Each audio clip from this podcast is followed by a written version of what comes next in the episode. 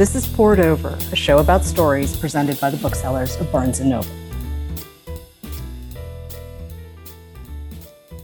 I'm Miwa Messer. I'm the producer and host of Poured Over, and Deepti Kapoor is someone you are going to know, I promise you. If you did not somehow read A Bad Character when it came out in 2015, it was January, it was a quiet time. It's a modern Marguerite Duras set in Delhi. I will say that. So if you haven't read it, go find it. You need to read it. But Age of Vice is just out, and I can guarantee you have not experienced a novel like this before. Deepti, it's so good to see you. Thank you so much for making the time. Maybe it's a pleasure to be here. Thank you for having me. So I have so many questions. I have so many questions, and I'm going to save a lot of them because they would be spoilery, and there's no fun in that. So let's do a basic setup for listeners because this is going to air right as the book is coming out. So people, it's 536 pages of extraordinary storytelling.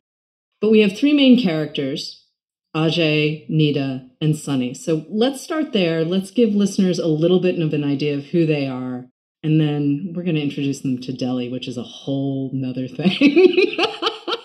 I'm going to give you a little bit of an introduction. Yep, no spoilers. So, you know, Age of Vice, I think it's it's a novel about corruption, power, use of power, complicity, ambition. It's set in North India, primarily Delhi and, you know, the surrounding areas, UP. I'm just going to give away the start, nothing else. It's also a car crash on a, on a cold and wintry night in New Delhi at the start of the millennium a fatal car crash that kills five people. And then we jump back in time to delve into the lives of the three characters who were involved with the car crash. So there's Ajay, who is this very sweet, loyal servant, a young man who comes from nowhere, literally, to start working for Sunny Wadia, I'm going to get to who Sunny is first, but I would say that his devotion and loyalty to Sunny will ultimately prove to be his undoing.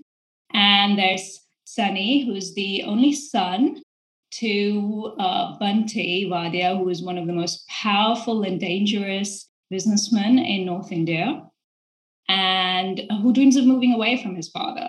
That's one of his ambitions. He also wants to please his father, so there's a contradiction there. And uh, finally, there's Neda. She is naive, curious, and often and also cynical journalist who falls into Sunny's extravagant lifestyle. And as the story unfolds, you know, all these three characters' lives become intertwined, and you have to read to find out what happens. It's an epic crime novel. It's an epic crime novel, but I will say, yeah, I mean, the father and son piece with Sunny and his pops, there's a lot that happens there. And Ajay, what a sweet kid and what an arc he has. And this is only the first volume of a projected trilogy, yeah. if I remember correctly. So here's the thing I am going to tell people it ends on a cliffhanger. I didn't intend it to be this way, but I mean, towards the end, um, while I was writing it, it just it felt like the story was unfinished and I wanted to take it to uh, more places, and hence the trilogy. It's perfect. I will say the ending is perfect. I laughed actually, not because of what happens, but because I realized what the last sentence was. And I just started to laugh and I was like, oh, she did it.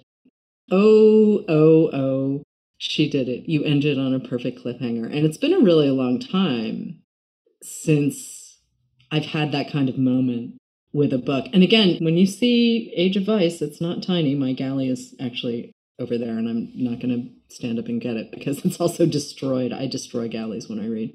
But it moves. This story moves. Not for a second does it get bogged down. So we start with Ajay's POV, we move into Neda's POV, and Sunny is sort of the thread that runs beneath both of them throughout. Yeah. Book. So I want to talk about how you settled on those three voices, though, because they're great. They're very unique. They're very distinct. But how did you get those three? And did you start with the idea of the story, or did you start with these voices? Well, so this is how I know. I normally start with characters. Um, I don't build from theme and concept. I build from weirdly enough, there are people I've known or met briefly, and maybe They've told me some stories that I find interesting, and often these characters will find a way onto the page. In the beginning, they might be inspired by someone, and then uh, as I'm writing it, then they take on a life of their own, and then they start to do things which are, you know, they all go on their own journeys. So to come back to the character of well, Sunny, I went to school, a boarding school in the hills of the Himalayas, and it was a girls' boarding school which was modeled on English boarding schools set up by an English woman. It was in a in a town which was full of other boarding schools where there were boys' boarding schools as well. Doon, which was modeled on Eton, you know, post-colonial India, and these are schools which are meant to bring forth the future movers and shakers of the country. You know, politicians, businessmen, etc., etc. But often, basically, these schools are kids whose parents are pretty powerful you know, whether they're wealthy or they're just in positions of power and influence. So I ended up basically hanging out with all these boys, even though I was in the girls' school, I had my, you know, my friends had brothers and etc. They were these young little snotty-nosed boys. And then they I watched them as they became sort of wayward, privileged young men.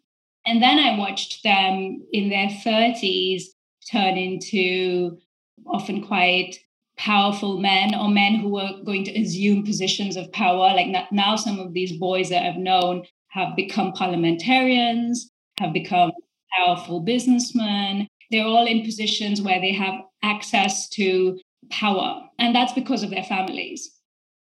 Yeah, it feels like, you know, I've been watching these mostly men, boys turned into men. So the character of Sunny is is kind of based on a lot of these men that I've known some of these men, um, well, they're also god men, which are, you know, Indian gurus who are basically assume the, the mantle of gods and have hundreds of thousands of, of people who just adore them. So, I mean, it's this kind of a strange society. It's extremely interesting to write about. So there's these like extremely influential, powerful men. That's be the Sunny character and that's also people that I partied with. So I'm going to come to my years in Delhi later. So there's that. But then there is Neda, who is a journalist. I was a journalist, but she's not actually based on me. She has an extremely different family background. She comes from a kind of bohemian, but also elite, culturally elite family who lives in an extremely wealthy part of town. An address that speaks of, again, her family's access to her family's power and money is waning. So these are people who maybe benefited from post colonial Indian reforms because they were in those positions to get them. But now, with the rise of new money, it's like there's this moment in India when new money was eclipsing old money. And that's the moment that I basically find really interesting because I happen to be right there observing and just talking to people and listening and, and picking up stories. And that's what I've written about. And this would be because India in the 90s, well, we were we were basically a socialist economy, planned, socialist, corrupt, socialist. And, and then in the 90s, there was a sort of financial balance of payments crisis, and our economy opened up from a place where we had no Coca-Cola. Suddenly, you know, you had bars and restaurants and Coke and, and products and and just money flowing into the country. And I moved to Delhi in 98 for university. And I was sort of uniquely placed to be at that point of time when Delhi was transforming from, say, a sleepy and sweet like capital into something like it was just going into this this world that now it just feels like very strange now but that at that point in time you just saw the excitement so Delhi had always had this kind of cool underground art scene, but then money crashes the party. And, and what happens is you have freedom, ideas, opportunities. After university, I become a journalist. So my brief is not, I wanted it to be like serious journalism, crime or politics, but because the ad man in the magazine that I was working for, they said there's this big revenue generating lifestyle trend. So you have to basically be the trends correspondent, which basically meant that I need to drive around the city looking for exciting new trends that, that we can write about and then they can put in the magazine and then they'll have more ads etc etc so it was you know a consumer approach to writing it suited me because it basically meant that i could just drive around the city being cool smoking cigarettes talking to people finding my stories and um, this is what i did in the day and at night i partied and i, I met people like sunny and it was in those parties that I remember. Now I'm going to come to Ajay. It was private parties. You you have everything that you want. You know, fridges of champagne, all the things that you could ask for. But there's always and and all the movers and shakers of Delhi are there. But then there's another class of people that you're cohabiting that space with always. And these were the invisible servants. There were the chauffeurs, there were the servants, there were the guys who would make sure that every time your drink looked like it was just about to finish, they would fill it. They'd be there to cater to your every need. And they were always invisible. And I remember there was this one guy that I would constantly look at because he was always present. He always had this incredibly sweet smile on his face. And I would think, okay, what is this guy thinking? Where is he from? You know, and I never really pursued that thought back then and it was years later on my travels staying in the in the mountains in the himalayas in the guest house and i meet one boy whose family has sold him to a form of benign slavery in order to pay off a debt and he tells me this story and i basically in that moment joined the butlers at those parties with this young boy and ajay was born and that's how age of vice like that's really what propelled age of vice into being because before that I might have had the Sunnies and the Nedders, but without Ajay to fit that puzzle, that piece, it, it didn't work. Yeah, no, I totally get that. And to put them all in Delhi, so I was in Delhi in 2009, and I was also in Lucknow, which is the capital of Uttar Pradesh, which is where parts of the story take place. So there are references that you drop in both places where I'm like, I actually know where that is, or I actually understand what that looks like. But when you talk about the transformation of Delhi from sort of this very sleepy 90s. And Neda says this, I think, out loud at one point. She's just like, I cannot believe, like, she wants to believe in Sunny's vision for Delhi. And he's got some ideas and he wants to develop all of this property and he wants to make a new Delhi for everyone. And he's got these very Western ideas of how to do it. And because he has access to money, he has a better chance than some to actually make it happen. But I do remember sort of seeing everyone had a cell phone, no matter what their background was. Every single person had a cell phone. Yeah. Just the energy in Delhi. Yeah. And I've I've spent significant time in other parts of Asia and there's nothing that compares. There's absolutely nothing that compares to Delhi. And also, you know, I was lucky and we had access to a driver and a car. And that's a very easy way to experience the city when you can just say to someone, I'd like to go here now and not have to mm-hmm. really navigate per se, but I really would like to go back. But what I'd like to know now, because you set this book in the early aughts, yeah. is what's the difference between 2022 Delhi and early mm-hmm. aughts Delhi? Because we're 15, 20 years down the road from what you're writing about.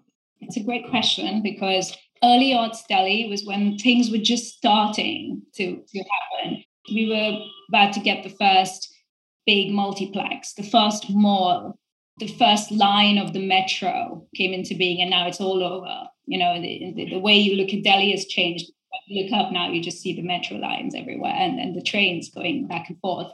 You know you had just one bar that opened when i was in college which was tgif it was an event for us you know. I remember when i was working in because i did my uh, degree in journalism and i was working in a in a newspaper just like doing some small stories, they sent me to cover the opening of the first bowling alley. And I happened to just be there, like taking scribbling notes and speaking with people. I was there for the first metro line as well, the first the inauguration. I remember sitting in a bar with my girlfriends who were all from, you know, school at one in the morning. And we were approached by a photographer who said, This is the first time I've seen women sitting alone drinking can I, can I photograph you for uh, this news magazine and it all felt very strange and, and fresh and exciting and then i was in delhi till 2008 full time then i moved to goa but I, I kept going back and forth. I remember in 2014, when I went back and stayed for a few months, Delhi had completely shifted. So, what happened is that when previously it was only maybe the really privileged had access to these places. And i'm not saying i'm really privileged but you know i managed to get into the rooms. Now it was like everyone was doing it. The middle class had basically caught up and suddenly you have this is just an example i'm going to give you because it's an interesting example there were dentists doing cocaine on the table in a bar you know in 2014 2015 asking a friend of mine randomly if she'd like to join. And they were all dentists. So it was like this decadence that had been restricted to a small club suddenly spreads out and everyone gets into the party. And Delhi is also like this really intense, difficult city. It's the weather, it's either it's boiling in the summer or it's freezing in the winter. It's desperately unequal. You see that it's bloated by corruption and obscene amounts of wealth. And that obscene amount of wealth is really on display now. In the early aughts, you could see the you know luxury cars suddenly appear on the roads. And now you see like they're all over. I also have to say, at this point of time, I feel like I don't know 2022 Delhi as well as I knew the early aughts, which is possibly why I spent so much time writing about that particular period because I know it so well. I basically spent about six hours in my car every day you know, and the rest of the time talking to people just everywhere at that point of time as part of my job. And and now when I go, I live. My mother has moved to a sort of township on the outskirts of Delhi in UP, Greater Noida, which also features in the book. And she and the, so then I have to be taken. Uh, earlier I used to drive, but now it's too far. So I her driver takes me into the city, and then we go from place to place but I feel like I don't have that sense that I used to have earlier. What I find has changed the way people move is the metro. We didn't have that. We had buses, buses were and, and auto rickshaws, you know, when you were in university. And and they were difficult. You know, you were just jostling for space. There's a you know a lot of body, body odor. And it was difficult. And now I feel like metros have changed that. You know, people are taking them everywhere.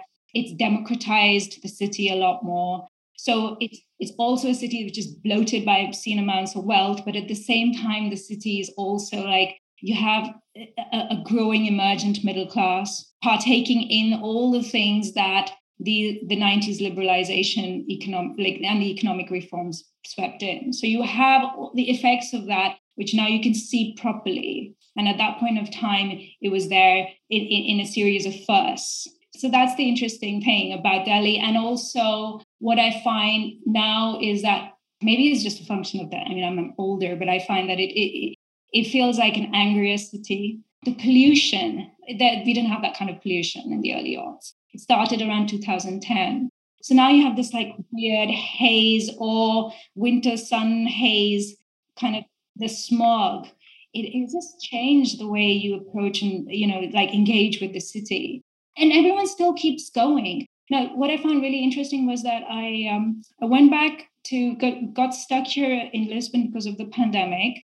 Um, Delhi in 2020 in January, then went back earlier this year in April, stayed for almost two months. And India had one of the worst COVID outbreaks in 21 right. in the world. Delhi was very badly affected. Yet everyone had just moved on. There was this collective amnesia. And I think that's also just because India is so like difficult. You just have to kind of get on. You have to keep going if you want to keep living, if you want to make a buck. So that's what is really interesting. There was no time for anyone to say, okay, we're, go- we're going to grieve. I was confused about how to think about that because you do have to move on. So it was really interesting. And, and it felt like there was no COVID in Delhi. You saw it at the airport. and I'm just going back next week, and I'm um, I'm going to be spending time in Delhi. I'm excited.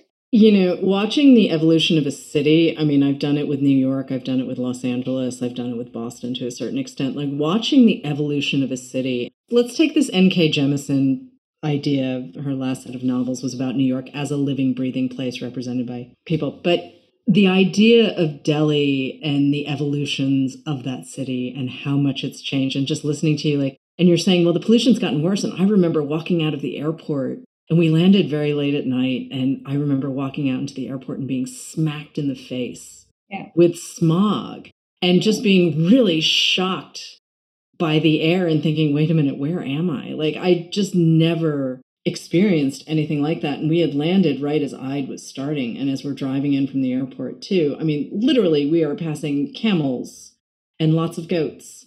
And I'm thinking, this is Delhi and this is the 21st century. And this is, I've never, I've never experienced anything like this. Yeah. And then, of course, there's a series of fancy parties and a great hotel and all of it. We stayed in civil lines and putting it all together and knowing that there was this piece of the city that I couldn't, like you're talking about the art and the mm-hmm. parties and everything else, like we were there for a very specific reason. So I, you know, my time Go was for a wedding. Prescribed. Yeah, we were, and my time was really prescribed, which was fine, and we had a great time. And please don't misunderstand me, but like there wasn't a chance to dig around the corners yeah. as it were. Like, you know, there was a moment in New York where you could just end up in the weirdest spaces at the weirdest moment, like this collision of art and money and drive and story. Just they kind of don't happen that way anymore.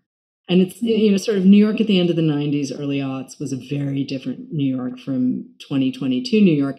And that's taking out the pandemic. I'm talking about just sort of the cultural, like even if you look at 2019, let's use 2019 as the bumper, right? Right. Like that 2019 New York is not, I think, what any of us New Yorkers imagined was coming. yeah, yeah, yeah. you know what I mean? And it's pre pandemic. And it's like when you talk about how Sunny sees the potential for Delhi. And Ajay honestly has no idea about any like he's just there to do his job. He likes Sunny quite a lot. He I wouldn't say he worships Sunny, but he's he's invested in Sunny and he's Ajay wants to serve. I mean, yeah, he does. He gets, you know, that's where he gets his sense of self is serving someone. And and Sunny is also um, not to give anything away, you know, he becomes a daddy figure. You know, that's where Ajay needs to pour something off, exactly. you know his, his love towards something. Yeah. And Neda is the one who gets to raise an eyebrow at Sunny and be like, well, yeah, I want to believe this because also she's benefiting from it. I mean, she's right. having fabulous dinners and all of these other things, and she has access to a world and a party scene that she would never have access to otherwise. But the collision of ideal, sort of Sunny's ideals and the reality of Delhi and the reality of UP yeah. And just wow. Can we talk about the actual craft of writing a book like this, though? Because the pacing is perfect. Well, thank you. there were plenty of moments where I did not expect. I mean, I've read a lot of crime thrillers, but you pull off a couple of things where I was just, I was so pleased. I was just so pleased. I was like, oh, she did that. Oh, okay. But let's talk about the craft of this world because yes, it's your Delhi, but it's also not your Delhi. Yes, you've met people mm-hmm. like this, but no, these characters are their own people. So, how do you start? How do you get to what we're holding in our hands? It's hard for me to talk about craft because eh, sometimes it's it's this mysterious intuitive mm-hmm. process that sometimes even I can't get a handle on. I don't work from team and concept. Right. And I I had the idea for the start, for the crash, the car crash. And then everything kind of flowed organically from there. Ajay's story, and then we go to Neda, and then there's the story of Delhi within Neda's world and, and Sunny. I actually don't know how to talk about it. It just that's um, fair. That's totally I can tell fair. you my I can tell you my my daily routine. okay, let's let's go there for a minute. Okay, wake up really early, four or five in the morning. No internet, you know, switch the internet off at night so you're completely fresh. Think about what you need to write the night before, make your notes, and then those are lying there in front of you. And then you write till about eight or nine, and then you spend the rest of the day maybe walks, hikes, yoga, a bit of meditation, even just thinking. Again, you try and stay away from the world as much as possible and you know you have something healthy you cook and then you go back into that so it's just like every day has the same structure and routine and i have to get into that in order to write and, i can't write any other way i thought that i could maybe write with distraction but that seems to be the only way in which it works and then after say two or three weeks it feels like you need a break, you know. it's, it's unsustainable. And then maybe you break the routine and then you go out and you, you have a few drinks and and and, and there's also long conversations uh, with my husband who's my co-conspirator. So we uh, and the thing with Age of Vice is I was influenced by a few writers, like for uh, 2666 Bolaño. Oh, yeah, yeah, yeah. I can see he, he, he, structures everything into separate sections. You mm-hmm. know, not, I don't think in chapters, I don't think of uh, as much as sections. I also think very uh, visually, I think in scenes and filmic scenes and images, and then I translate them into text. So I'm not really thinking, yeah. So, so these are some of the things that help. And lots of times there's just loads of days where it doesn't work and you're mm-hmm. flailing about and then you write things that you throw away and then like suddenly there's like this couple of days where everything comes together it all works beautifully. And with age of vice it felt like the first few sections were easier and i really struggled towards the end. I really struggled with how to end it. So and and and hence the trilogy. So you know. Okay well it ends perfectly. I will say that. The, ending is organic. It's exactly what it needs to be. I had a moment where i was like oh no she did exactly what i thought she did. This it ended on a um, which it's a great idea no no no it's great but i did have a moment of oh where is the second book Where yeah. is the second book I remember spending a lot of time in the bath. I didn't talk about the bath. Mm. The bath is very important. you know, okay. okay. We moved apartments uh, uh-huh. last year. Like the and, the and the first thing we always ask is like, needs a bath, you know, because that's where a lot of thinking and reading happens more and more. I find that uh, it's the only way I can like completely not get distracted by phones or you know the internet and also just struggling with the story, where it was going. It was difficult towards the end. Okay, but I'm guessing you don't outline. No, I, I don't outline. I do, however, make notes uh, and I leave them all over the place. Never look at them again. You know, but the hope is that these notes, like, kind of when I'm the act of writing them down, helps them sort of seep into my, you know, subconscious, and then they come out. Yeah. So that's the process. yeah, I find that when I'm prepping for interviews, sometimes my research ends up being, you know, 170 pages. I've walked in with scripts for 150 pages and the book itself is 179. And you use maybe a tenth of it. You know, it's just, yeah. you never know where the conversation is going to go. So you may as well just be able to absorb as much as you can. And like you, I mean, just taking the notes often helps. And then you find the thing where you're just like, oh, oh, Okay. And, before the writing, always research, lots of research. You know, research, well, with Age of Vice, there was, you know, lots of travel that, you know, we had in, in we made in India, which were, again, travels not, you know, for the particular purpose of I'm going to go meet people and they're going to go find a way into my novel. No, it was just other random stuff, like basically go and spend two months in, in Ladakh, in Leh, in the in the Himalayas and then at some point of time you know there'll be a meeting with someone random. I mean i really believe in sort of serendipity and you know and luck and these encounters. And then that finds its way into my work in some form or the other. Because with age of vice i was really interested in the way corruption works and the processes of it. Just a lot of fiction a lot of reading of academic papers and journals constant and luckily for us, you turned all of that academic work into a cracking story. I never would have known that some of your research had been that sort of. Oh, totally. That's actually very surprising to me. I mean, I can see sort of immersing yourself in crime culture and whatnot, but the minute you said the academic papers, I'm like, oh, oh, okay. You really dug in. You I have really... so many right now for the for the for part two. It's different because it's we're going into Punjab. There's like a different kind of research, and I'm also traveling. That's that's why I'm in Delhi next week. So oh, that's really exciting. Hey, who else are some of your influences, though, just as a writer? I mean, A Bad Character, your first novel, which, as you know, I am very, very fond of. It's also tiny. It was what, under 200 pages? And yeah. this very yeah. tiny, trim, not your standard hardcover trim. I was looking for my copy, and I think it's in New York, which is where I am not at the moment.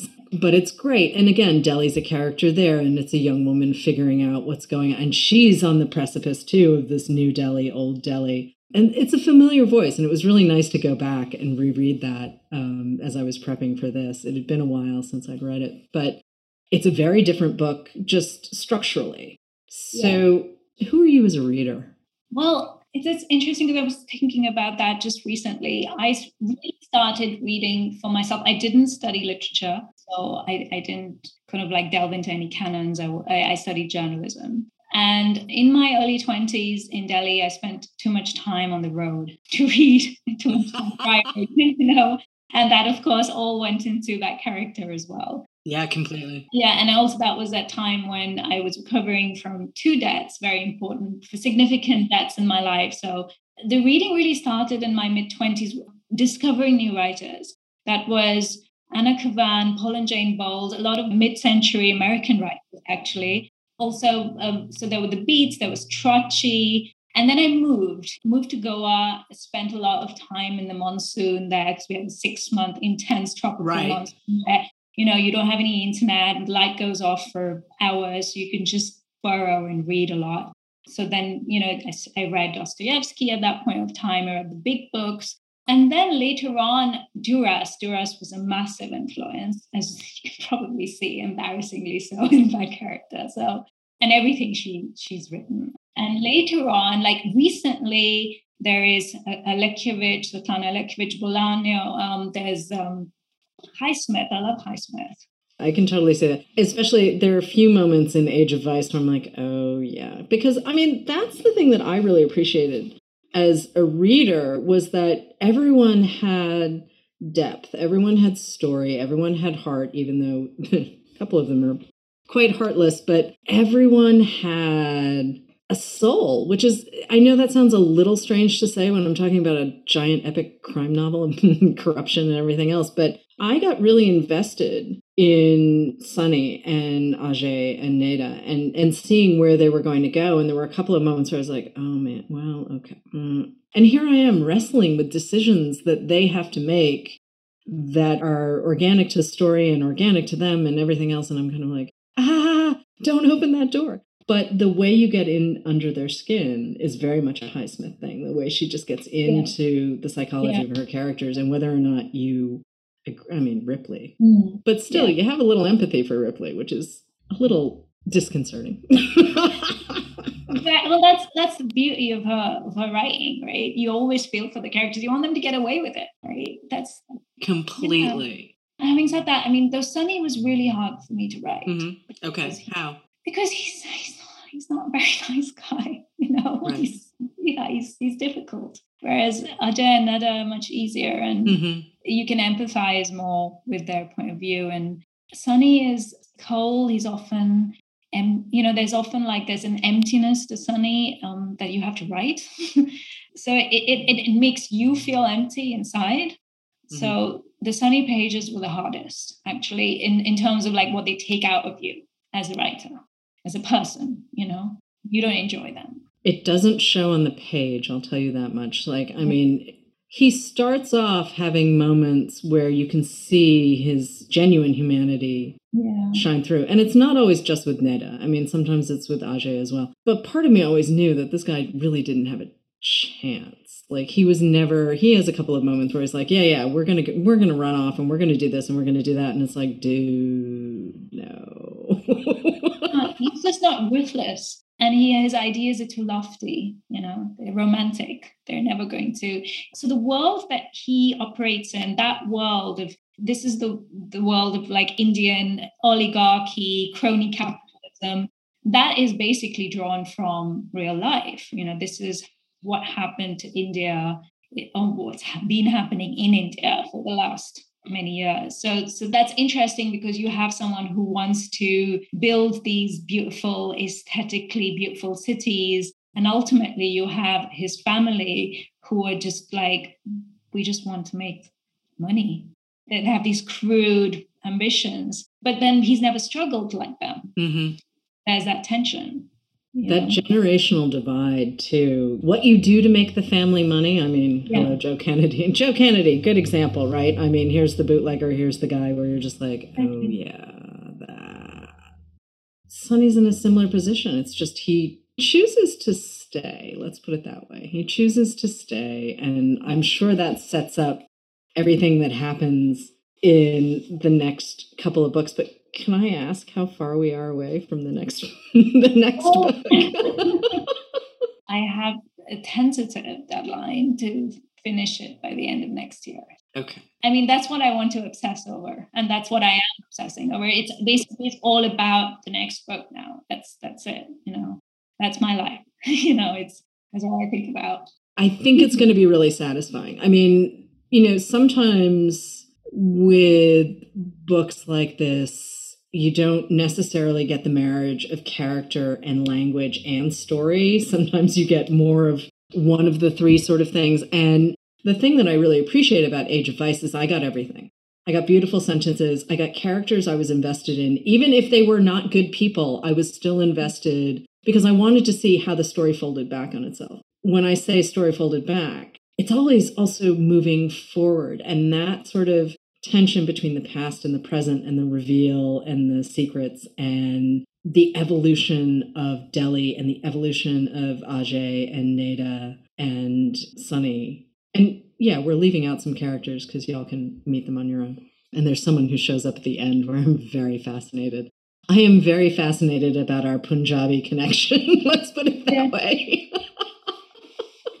um, I think yeah. she has a lot that she's going to add to this story, and I cannot wait to find out what happens there. But I mean, obviously, you haven't left the story behind. I mean, it's not, but is there anything you learned writing your first novel, A Bad Character, that you were able to use with Age of Vice? I mean, yeah, stylistically, they're similar. I mean, structurally a little different, just mostly length and POV, and not the biggest changes, but also not the smallest changes. What did you learn writing a bad character that you took to Age of Vice or didn't? Actually, with with so again, that character, you know, it is solipsistic, it's inward looking. It is one girl's point of view, her voice, exploring desire, grief, rage, trauma in Delhi at the turn of the millennium. It was almost like I needed to get that out of my system as so many writers say when that first novel is get it out and then i got interested in the processes and the of corruption. And that's what i wanted to bring to age of vice where you have these propulsive plot you have that propulsive story you have engaging interesting characters so many of which are drawn from real life which is why they feel so specific. But then the background is this world that is modern contemporary India with all its beautiful contradictions and complexities. And so this is the thing with India, it's incredibly unjust, but it's also a place where you can do things. You know, there's so much spirit and heart. And that's what I wanted to try and pour into the book as well. These contradictions which are inherent in Indian life. You know, it's like you hate it and you love it, and you can't do without it. That's how I feel about Delhi, about India. I mean, I live away from it, but I'm constantly mm. there, you know, yeah. all the time. So I hang out um, at this. Um, I, I, live in an immigrant part of Lisbon, it's surrounded by Nepalis. It's like Nepal town, and the restaurant bar across my road is just run by a sweet a, a Nepali family. I'm basically there almost every night. You know, yeah, it just feels like I have to be with people from home, and home is India. This is funny. I was interviewing Sasha Hemon yesterday, and we were talking about home in the context of his new book as well. And I mean, isn't that why writers do what you do? I mean, essentially, isn't writing a way of capturing home and figuring out what that is? And all of the disparities of a place. I mean, that's one of the things that I love about Age of Vice and certainly loved about A Bad Character is that we actually got Delhi. We didn't get a watered down version or a colonial version or someone else's interpretation. It just it felt like the city was alive in a way that I certainly recognized and I haven't spent a great deal of time there. I mean, certainly I'm dying to go back, but at the same time, it feels real. You know, I keep coming back to this word feels, you know, or felt or whatever, the emotion of the thing, the feeling of the place. And it's so important. There's a lot of universality to the story, obviously. I mean, corruption occurs everywhere. Oligarchy apparently is a thing everywhere these days. Yeah. I mean, like, we can't escape any of this. So it's of Delhi, but it's also universal. And I think, you know, when you can find the truth of your story in the details of someone else's, it's a pretty cool moment. And there's a lot of stuff that I recognized just from being a reader and being a human being and being connected to my places you know? It's it's really satisfying what you've done in age of vice. It's really really satisfying. You know I, am really pleased you said that and say that. Thank you and i realized too i knew this was going to happen. I totally knew this was going to happen that we were going to fly through the time that we have but is there anything we missed about age of vice i mean yeah we're dancing around spoilers in a really hard way because it would just wreck everything if we were to go too too deep into the story. But is there anything you want to add about this book that isn't a spoiler? No, I think you've you've pretty much we've pretty much covered everything.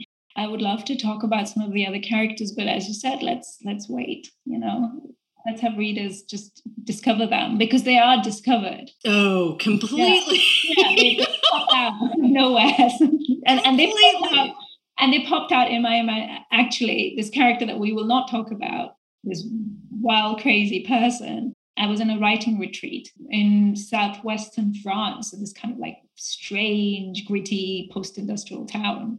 And the only like high rise building in that town faced the water, and we see these big uh, ships coming in and out. Very strange place. It was autumn, winter, cold, gray, grim. And he just came. And I, it was because I was keeping a scrapbook also that, that helps me work is that I I look at the Indian newspapers and I look at all the crime stories. You know, the ones that are buried in the fourth or fifth page, like the really interesting detail. And I'd been keeping a scrapbook of all these stories. And then he he just popped in and like I could just take from from all these things I had read. It was almost a subconscious process of just I'm, I'm the medium and it's being transferred. So that's the one thing I can say. Yeah. Okay. And I know who you're talking about, and he is not a good dude. He is not a good dude. he is not a good guy and essential to the story without a doubt, but not a good guy. But he's also product. He's a product of, of the world. He oh, completely. No, no, no. Completely, completely. You know, of course, you love all your characters, but yeah, he was fun to write, though. you know, yeah. I don't doubt that. I don't doubt that. But yeah, he he stressed me out a little bit because there's some people who sit on that knife's edge, and he is definitely that. And it was mm, something no good is going to come of this. And as he's telling his story, and it just gets wilder, and you're like, okay, I'm really glad I'm meeting you on the page and not in real life because you are not a good dude. but that said, you know, we should just let people go read Age of Vice for themselves. And when they're done with that, they can pick up a bad character because it's tiny and it's a quick, quick read. yeah, there's a true line. We'll see. There is. There absolutely Delhi. is. Yeah. And Delhi, oh man, that place, it is a wonder and a marvel. And I'm not sure there is any place like Delhi I think it really is kind of, and I say that as a New Yorker, and Delhi kind of is its own universe. You have to go back. Oh, I really, no, I really, really, really, really would like to get back. I, it'll happen. And I'd like to spend a little more time closer to the Himalayas because why not? And it's beautiful. I mean, we'll get there. Deepti Kapoor, thank you so much for joining us on the show. Age of Vice is out now. Thanks, Miwa. It's a real pleasure.